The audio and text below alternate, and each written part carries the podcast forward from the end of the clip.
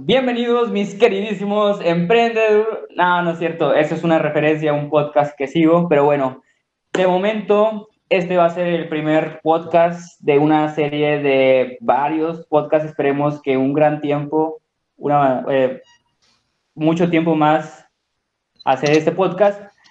Y pues de momento no tenemos nombre. Mi nombre es Luis Mario García. Mi nombre es Ángel Ruel. Y pues tenemos un tercer compañero que no se pudo, que no pudo estar presente en este primer podcast, pero que nos estará acompañando en los siguientes podcasts. Eh, su nombre es Don Daniel, Alder Daniel. Eh, y pues comencemos con este podcast. Acabo de mencionar que somos pues nuevos en este ámbito, nuevos en este rubro, como en la mayoría y pues vamos a dar lo mejor de nosotros, vamos a mejorar poco a poco lo que nuestros eh, equipos nos permitan. Y pues no sé si quieres agregar algo, Roel, para este inicio de podcast. Pues nada, que esperemos que esto, continúe en varios podcasts más. Eh, bueno, inclusive que se mantenga, ¿no? Eh, ¿Por qué no? Eh, bueno, y esperar a que venga Alder, bueno, don Daniel, para que esto se ponga más interesante y haya, haya más eh, opiniones de los temas que vamos a tratar. Y creo que eh, esto está bien para empezar porque pues eh, no tenemos experiencia y vamos a ir adquiriéndola poco a poco. Espero que se entienda un poco también el tema y todo lo que vayamos a hablar porque tampoco es como que sepamos mucho. Somos nuevos. Así es. Esa es una opinión, pues, de unos chicos de 17 años. ¿Es verdad, Roy? ¿Tienes 17 años? Yo sí. Entonces, no? la tomen muy en serio, solo ríanse con lo que digamos. Eh, sí, tal vez ahorita. ustedes tienen la opinión y pónganla abajo en los comentarios. Tal vez ahorita no estamos tan flojos. Tal vez ahorita no estamos tan flojos, tan sueltos, ¿verdad? Porque pues, es el primero. Pero eh, esperemos que después sí. Así es. Bueno, y pues comencemos con los primeros temas.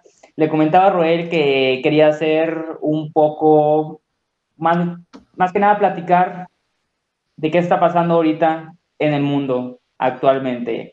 Más allá de la pandemia, más allá de la enfermedad que ya sabemos que nos acecha a todos.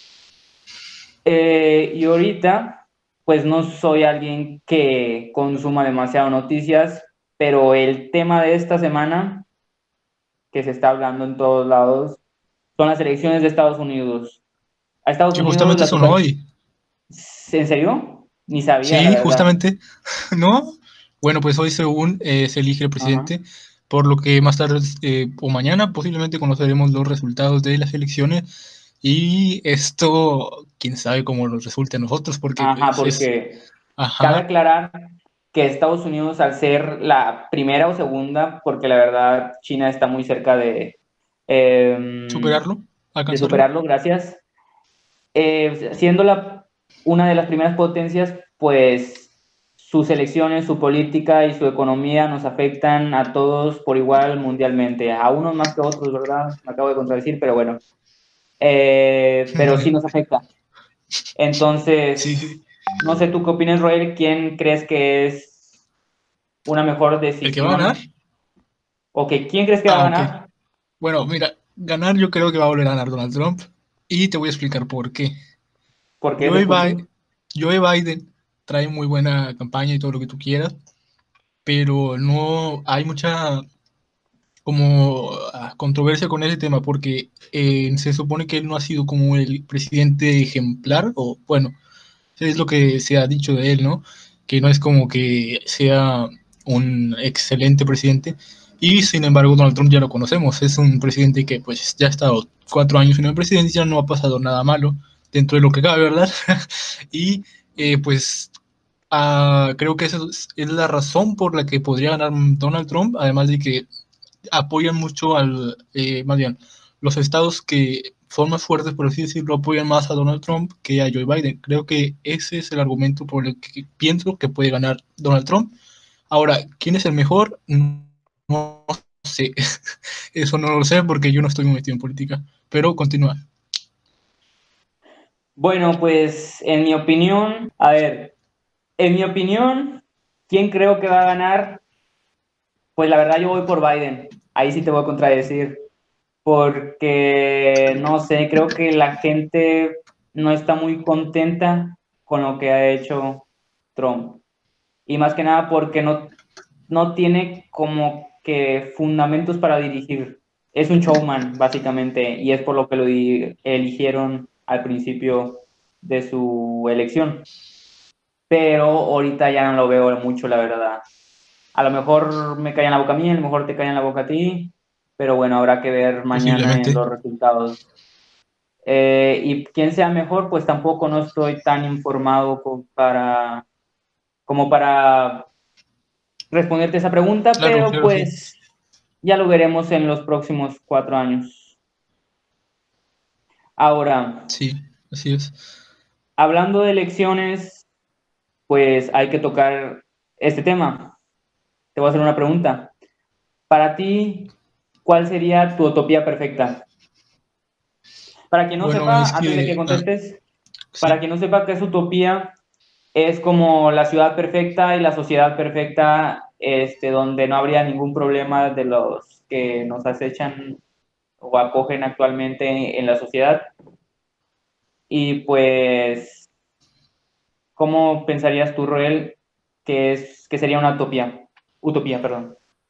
Bueno, no sé cómo lo ves tú. Yo creo que es muy cliché lo que voy a decir, pero no existe una utopía perfecta porque siempre hay diferentes tipos de intereses, de eh, cosas, cualidades, de, de cualquier cosa, ¿no? Eh, que en fin, eh, siempre terminan por no por fallar la utopía, porque si te pones a pensarlo, por más perfecta que sea, tal vez en algún punto falle. Y creo que no hay una utopía perfecta. Yo no la definiría así. lo definiría más como el conjunto de una sociedad que se mejora con el tiempo, pero que no llega a ser perfecta. Creo que sí, creo que eso es lo que yo diría. Bueno, lo que digo.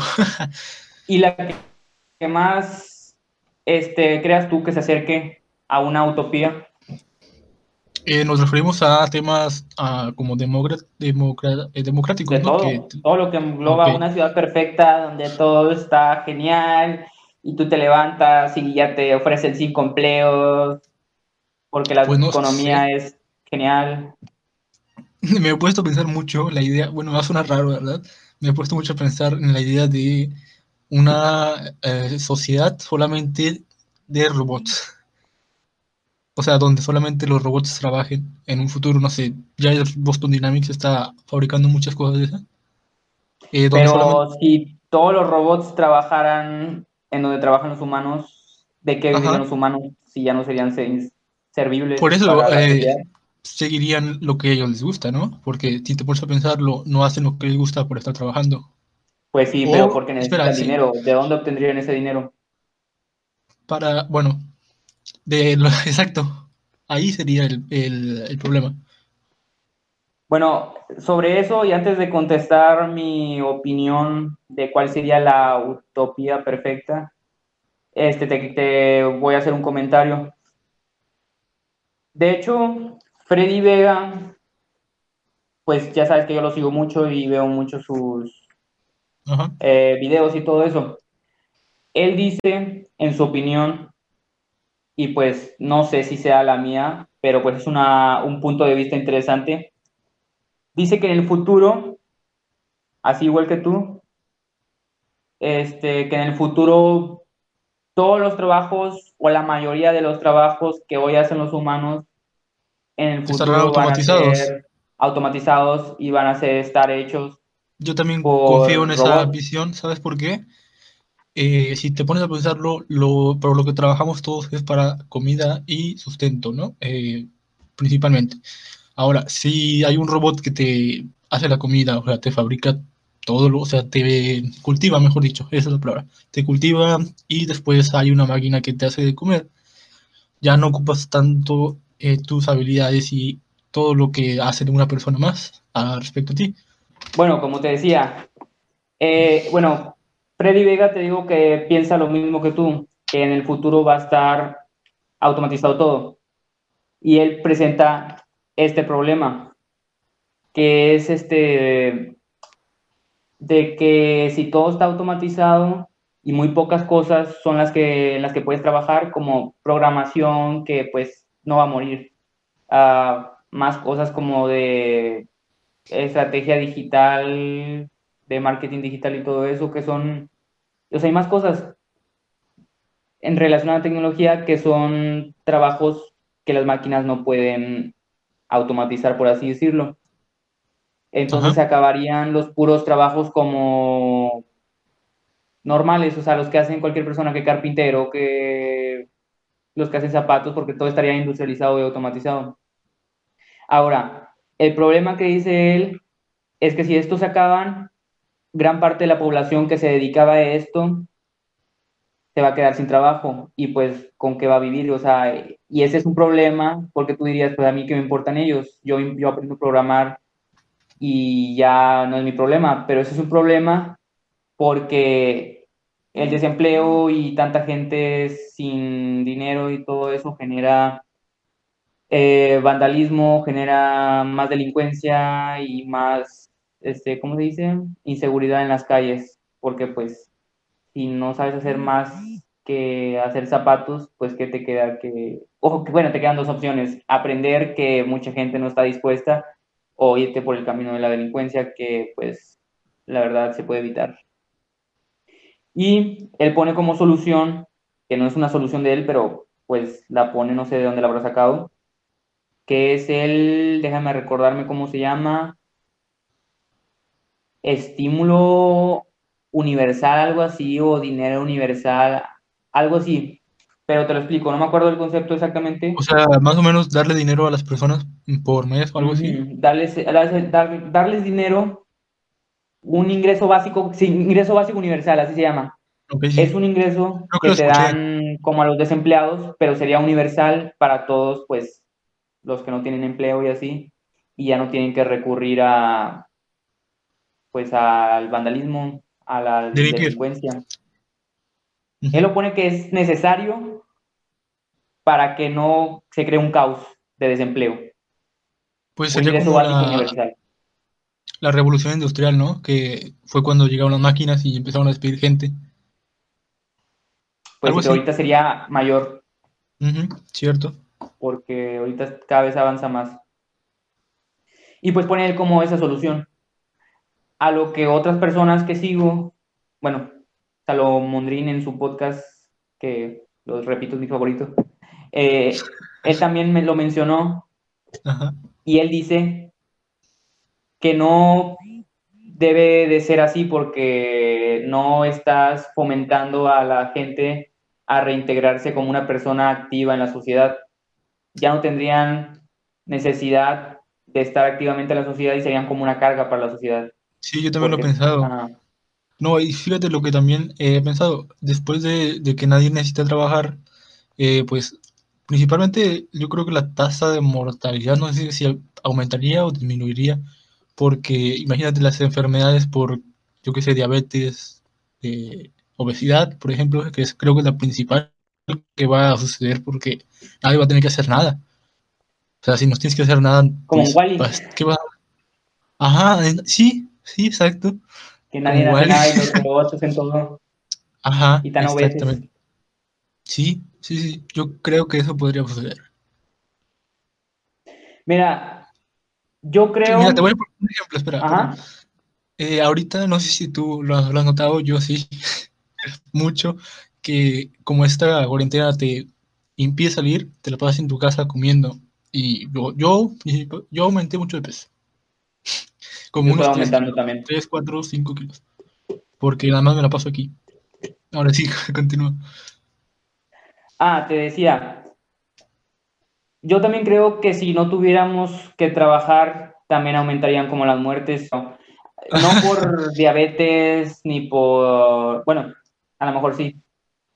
Pero también creo que aumentarían como en suicidios. ¿Mande? Ah, no, sí, principalmente también porque ya no, ya no estarían las diferentes cosas que te animaban a seguir, ¿no? ya no tienes como objetivos. Mucha gente no sabe que necesita un objetivo en la vida, aunque muchos lo tienen sin saberlo. Su objetivo es sobrevivir, tener un trabajo y, y darle de comer a sus hijos. ese es su objetivo, aunque no lo sepan. Otras personas se van por objetivos más grandes que colonizar Marte, como Elon Musk. Pero al final de cuentas son objetivos que te mantienen vivo y te, te dan ganas de despertarte cada mañana a seguir trabajando por ello. Si a la gente les das, le quitas más bien su objetivo dándoles dinero, mucha gente entraría en depresión y no sabría qué hacer porque no, en su vida nunca se plantearon que podían tener otro objetivo más que el sobrevivir y ganar dinero. Que a los que nos están viendo les aconsejo, les aconsejo, perdón, que hagan esto, tengan un objetivo de vida que no sea el sobrevivir, que sea como dejar huella para que cada mañana se levanten con ánimo. Cierto, cierto, sí. No, lo había pensado tanto, pero sí, eh, porque bueno, no sé, en Japón, por ejemplo, o algo así. No, las ciudades esas, sí, no, hay un bosque en Japón que no sé, no sé qué, qué pensará una persona que, o sea, se tiene que llevar a eso y principalmente porque Japón me imagino que habrá mucha competencia o cosas de ese estilo y estará difícil. La verdad no sé en qué consista. Sí, yo tampoco, pero siempre no tengo ni los ni los datos ni nada de en qué lugar pasan estas cosas, pero tal vez tenemos que cambiar de tema porque nos van a desmonetizar, desmonetizar. No monetizamos como quieran. pero no lo pueden bajar el video. Bueno, pero bueno. Eh, otra cosa de lo que decía es este Mondrín es que necesitas em, reintegrar a esas personas a la sociedad, a esas personas que no saben hacer nada. Y ponían una postura muy interesante que me gustó más que el ingreso básico universal general. Este Mondrín decía, o Rodrigo, que es su compañero, no recuerdo quién lo decía, decía que a esas personas que ya están acostumbradas a esos trabajos, sí se les puede dar el ingreso básico universal. Pero, las nuevas, pero mientras se crea las nuevas generaciones con los dotes que esta nueva sociedad necesita. ¿Qué quiere decir esto? Que mientras el zapatero lo mantienen con su ingreso básico universal para que no caiga en la delincuencia, al niño de tres años, bueno, tal vez exageré, al niño de 7 años ya se le está enseñando programación desde joven y las carreras que van a servir en esta sociedad futurista. ¿Qué opinas de esto? Creo que tiene mucho sentido porque te imaginas si de repente todos, o sea, por, por sentido la vida. Ajá, sí. Bueno. sí. Eh, bueno, el punto creo que sería que no podemos seguir con los mismos trabajos que teníamos antes. O sea, no le puedes enseñar de nuevo a un niño a, las cosas de un zapatero que decías tú, porque pues no tiene pues sentido. porque en el futuro se va a morir de hambre. correcto. Todo lo hace una máquina ya, entonces... Y mucho mejor y en menos tiempo, que ese es el punto. Sí, más eficiente y no se lastima y no necesitan seguro social. Todo es mejor con máquinas. Si acaso, bueno, necesitan al técnico que les arregla, pero es mucho más barato que una operación donde la persona que se cayó en tu instalación y se rompió una pierna, o sea, sí, en vez de reparar un cable o una tuerca. Correcto. Y bueno, pues sí, tiene mucho sentido. Bueno, y volviendo al tema de la utopía, mi opinión de una utopía perfecta, sinceramente, nunca la había pensado. pero creo que tendría que ser, obviamente estoy de acuerdo contigo, no puede existir una utopía y nunca va a existir. Y te voy a decir por qué. La utopía perfecta que yo creo como debe de ser es una sociedad donde todas las personas participen proactivamente y pongan de su parte y sean una persona pues activa en la sociedad y en la economía. Ahora, no puedes hacer eso. Siempre tiene que haber una persona que no esté de acuerdo, como tú dijiste, sí. con esto y que quiera trabajar menos que los demás en vez de trabajar igual.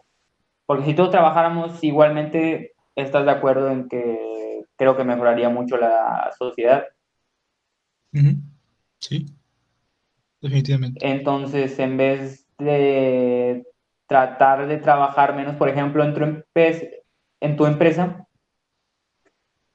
eh, pues ayudar a tu empresa y ser productivo y haces que la empresa sea productiva y, y que toda, toda esa cadena se vuelva más productiva y por ende te paguen más y así. Bueno, y también si los empresarios ponen de su parte que les paguen un salario digno a los eh, trabajadores, pero pues eso tampoco nunca va a pasar. Siempre van a tratar de pagar lo mínimo. Cierto. Lo mínimo que se pueda. Y pues para mí, por eso no podría existir uno, esa, esa utopía, pero así sería, o sea, si todos fueran proactivamente iguales. Por ejemplo, eh, en, tu, sí, en tu utopía, en tu, ah, utopía. Perdón. En tu utopía, eh, ¿todos emprenderían o algo así? Creo que no, ¿sabes? Porque aparte que no a todos les gusta y te tiene que gustar algo para hacerlo, también se necesita trabajadores, ¿sabes? No, no solo en lo industrial, sino, por ejemplo, el futuro es lo tech, la tecnología. Pues se van a necesitar programadores que quieran trabajar para tu empresa y que no quieran formar su propia empresa para hacer tu producto igual o mejor. Si no, todas serían como microempresas, no tendrían el poder de crecer tanto, creo yo. Porque sí se necesita mucha gente para crear una gran empresa. Pero te digo, pues todo esto sin fundamentos tendríamos que estudiarlo. Mm, Esa es mi opinión sin conocer demasiado el entorno y todo. Cierto, sí. Tienes, tiene, de hecho, sí, tiene mucho sentido. No podemos quedarnos sin manos de obra. eso sí. Claro, en las, eh, bueno. en las en los trabajos que no se pueden reemplazar por, por máquinas. Bueno, tenía la pregunta de qué es lo que tú pensabas acerca de, bueno, ya sabes, ¿no? Que estás ahorita en los 12 y no piensas a futuro, dices, falta mucho. Y ahorita que tienes 17 ya dices, wow, pasaron 5 años y ni siquiera me di cuenta, yo todavía me siento de 10. ¿No te ha pasado eso? Porque también, mira, el cambio no se siente tanto, pero sí se ve muy reflejado en los pensamientos sobre todo. Cambia tu manera de pensar y tu manera de ver el mundo. Dejas un poco de verlo todo rosa y así, ¿no? Simple. Y ahora lo empiezas a ver un poco más diferente, con otros colores no, no solo el rosa. Eh, bueno, ¿qué piensas de eso? ¿Qué, ¿Qué te parece? ¿O qué es lo que viviste tú? Creo que es lo importante, ¿no? ¿Qué es lo que vive cada persona? ¿Sabes qué fue la principal cosa que cambió en mí de cuando tenía 12 años a ahorita, actualmente, y aproximadamente como a los 16? ¿Qué cosa? Este, la principal diferencia es que a los 12 años no pensaba en mi futuro y ahora sí. Ahora casi la totalidad de las cosas que pienso y el por qué hago las cosas, la causa de mis acciones, se basa casi completamente en mi futuro y pues es que nos estamos haciendo grandes. Te decía, Sí, o sea, cuando tienes 12 años no te pones a pensar en tu futuro. Ahorita sí, completamente. Bueno, creo en lo personal, aunque hay algunos... No, mentira. Aunque hay algunas personas que no actúan en base a mejorar su futuro, yo sé que todos los de nuestra edad piensan en el futuro, aunque no actúen en base a ello. Porque sí he escuchado personas que la verdad no le invierten nada a su futuro o no piensan, o sea, bueno, no actúan eh, con respecto y preocupación a su futuro, pero si les preguntas si te dicen asustados y abrumados qué va a pasar conmigo en cinco años, en siete años. Eso es lo principal que cambió en mí y pues la verdad se te pasa en corto, la verdad, cinco años Se me pasaron demasiado, demasiado rápido. Y ahorita estamos los dos actualmente, por, para los que no saben, ay, para los que no saben, estamos, estamos a un año, combine palabras, estamos a un año de entrar a la universidad. ¿Cómo te sienta esto? Está feo. Para empezar, eh, yo imaginaba y ahorita que lo veo está que cinco o seis meses. Uf, está difícil. Bueno, principalmente porque de hecho, yo digo un año y faltan meses. Faltan meses. Eh, principalmente yo lo que sí, porque no sé muy bien si estudiar algo referente a programación. Por, principalmente no, no por el trabajo, sino porque no sé si eso me vaya a terminar gustando tanto. Creo que es por eso. Mira, sobre eso no te preocupes. Me vas a decir fanboy de Platzi, y lo soy. Pero es que comparten filosofías que me han llenado y que me han gustado mucho. Una de sus filosofías es nunca pares de aprender, que eso, eso es su eslogan. Y pues es con el que se hace promoción. Y le estoy haciendo promoción gratis ahorita, aunque no cuenta porque no hay gente viéndonos. Bueno, eso creo a lo mejor en unos años sí. Aún no, pero futuro. Pero bueno, el punto es que su filosofía es esa de nunca pares de aprender y lo que hay de, de, fondo detrás de ellos, de bueno, de esa filosofía, es que no necesariamente te tienes que quedar con una carrera. Tú puedes estudiar varias cosas, eh, varias carreras, aunque no sea ahí con ellos, pero no sé, dos carreras en la universidad y luego te haces cursos y másters de otras cosas. Y al final de cuentas, no te quedas con esa presión de elegir algo para toda la vida, porque pues a la mitad de tu vida puedes aprender otra cosa que te termine gustando porque la programación en tu caso ya no te llena. Y la eliges y te quedas con esa cosa que aprendiste a los 30 años, que aprendiste, perdón, a los 30 años. Y si en, a los 40 ya no te gusta, aprendes otra cosa y te gusta y, así, o sea, nunca es tarde para aprender. Entonces por eso yo no me siento presionado por ello. Y pues si tú ahorita te sientes a gusto con programación, pero da miedo si en un futuro ya no te gusta, pues X, o sea, te quedas con esas habilidades y aprendes otra cosa, creo yo. No sé qué opinas tú de esto que te acabo de decir. Sí, también lo había pensado, pero bueno, no sé, creo que no hay otra cosa en la que yo sea mejor que programación ahorita, actualmente. Tal vez después me, eh, me guste otra cosa, pero ahorita creo que no hay nada que eh, lo que sea igual de bueno que programación. Y por eso es que lo elegiría principalmente, aunque después no sé si me vaya a seguir gustando como ahora. Pero sí, podría ser algo después. Pero bueno, esfuerzo mata talento, o sea, tú puedes aprender lo que tú quieras y ser igual de bueno que la persona que nació con el talento. Solo que pues tal vez necesitas más esfuerzo, pero se puede. Entonces, a lo mejor ahorita a priori pues puede que sea tu mejor opción, pero si te interesa otra cosa y se te hace difícil, pero si le pones empeño, si lo aprendes. Sí, eso sí. Bueno, y una pregunta que yo tengo, ¿qué fue lo que dijiste tú? Ya estoy grande, o sea que, que dijiste, con esto ya me siento grande o, ya me veo grande. Yo te voy a decir lo que, lo que yo dije ahorita, pero primero quiero escucharte a ti. primero quiero escucharte. Ah, bueno. Es que lo mío, la verdad, mis mayores preocupaciones y lo que también sí me hizo darme cuenta de que ya estaba madurando y estaba siendo más grande es va por lo mismo, o sea, pensar en mi futuro. Fue como de, wow, ¿por qué tengo que preocuparme en mi futuro? Pues es que ya estoy creciendo, es que ya siento el hambre y las ganas de independizarme y de hacer mi propio dinero, pues, aunque para los que no saben, que, que me están viendo en este podcast, pues yo ya trabajé de cerillito. Pero... Yo también.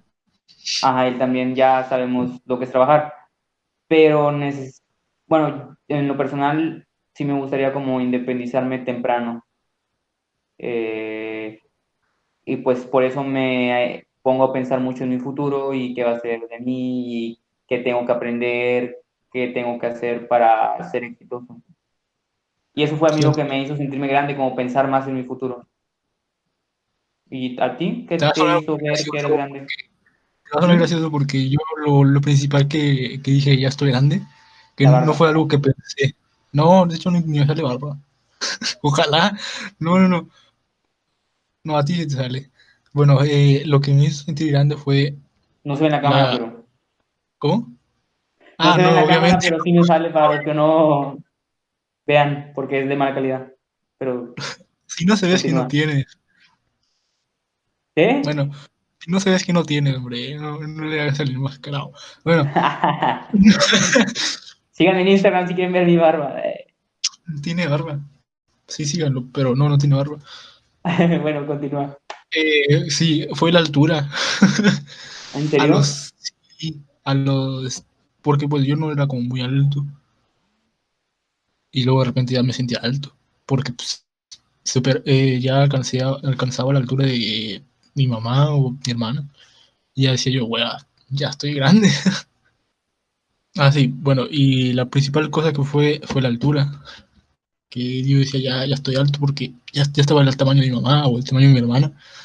Y ahí fue donde me di cuenta que ya estaba más grande. De hecho... Nada que ver con lo tuyo, pero... Ya sé. Concuerdo un poco con lo tuyo, pero eso me pasó más joven. Te voy a contar una anécdota. Sí, sí, creo que lo dijiste demasiado ya como a los 15, eso me pasó como a los 13. Sí, a los 13 bueno, menos.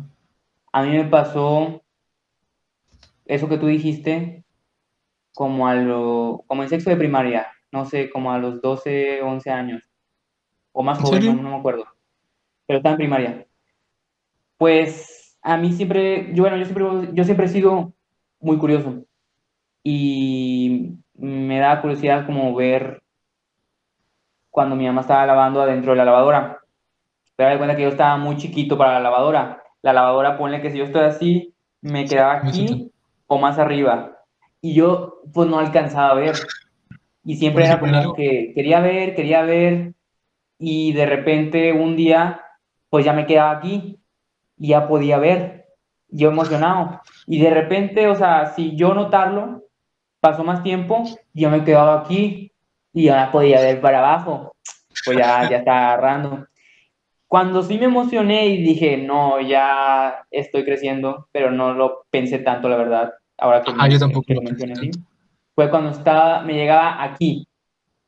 O sea, ya había crecido una cabeza ya podía ver para abajo y luego fue peor todavía, cuando me llegó como aquí con el pecho, ya podía meter las manos y ya podía moverla ahí, o sea, y es una tontería, pero sin querer me fui midiendo con la lavadora, porque primero quería ver y el último hasta podía meter las manos.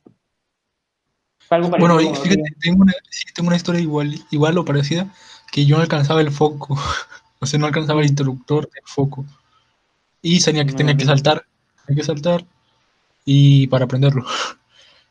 Entonces cada vez fui alcanzando más y ya no tenía que saltar. Y eso fue también. Ahora solo tienes que usar puntitos. Ajá, sí, de, puntitos o hasta que ya no, ya solamente le movía, ¿no? Creo que ese fue el principal. Es, es canijo crecer. Entonces hay que disfrutar con los límites, ¿verdad? Necesarios, pero hay que disfrutar la vida. Mm, sí. ¿Cuántos minutos llevamos? Llevamos alrededor de 40, 40 y algo. 45 mm. más o menos. Igual no sé si quieras terminarlo aquí, quieras agregar algo. No sé tú. Yo creo que es un buen inicio de podcast. Y pues ya solo habrá que ver el próximo ah, podcast con el don Daniel. ¿Mande? Sí, no, el próximo podcast con don Daniel. Así es. Entonces, ¿ya nos despedimos? Sí, creo que ya. Bueno, si quieres despedirte tú primero. Bueno, pues espero les haya gustado este podcast. No hay nada especial, la verdad, porque pues nada, no hay nada, la verdad. Y eh, les haya gustado nada más. Eh, mi nombre es Roel Leal y el tuyo. Luis Mario. Eh, y sí, como dijo Roel, nos vemos en el próximo podcast, ya con don Daniel de invitado, bueno, no de invitado, no. Invitado permanente será. Perdón por la dudosa calidad y nos vemos en un siguiente podcast. Adiós, saludos, Ruel.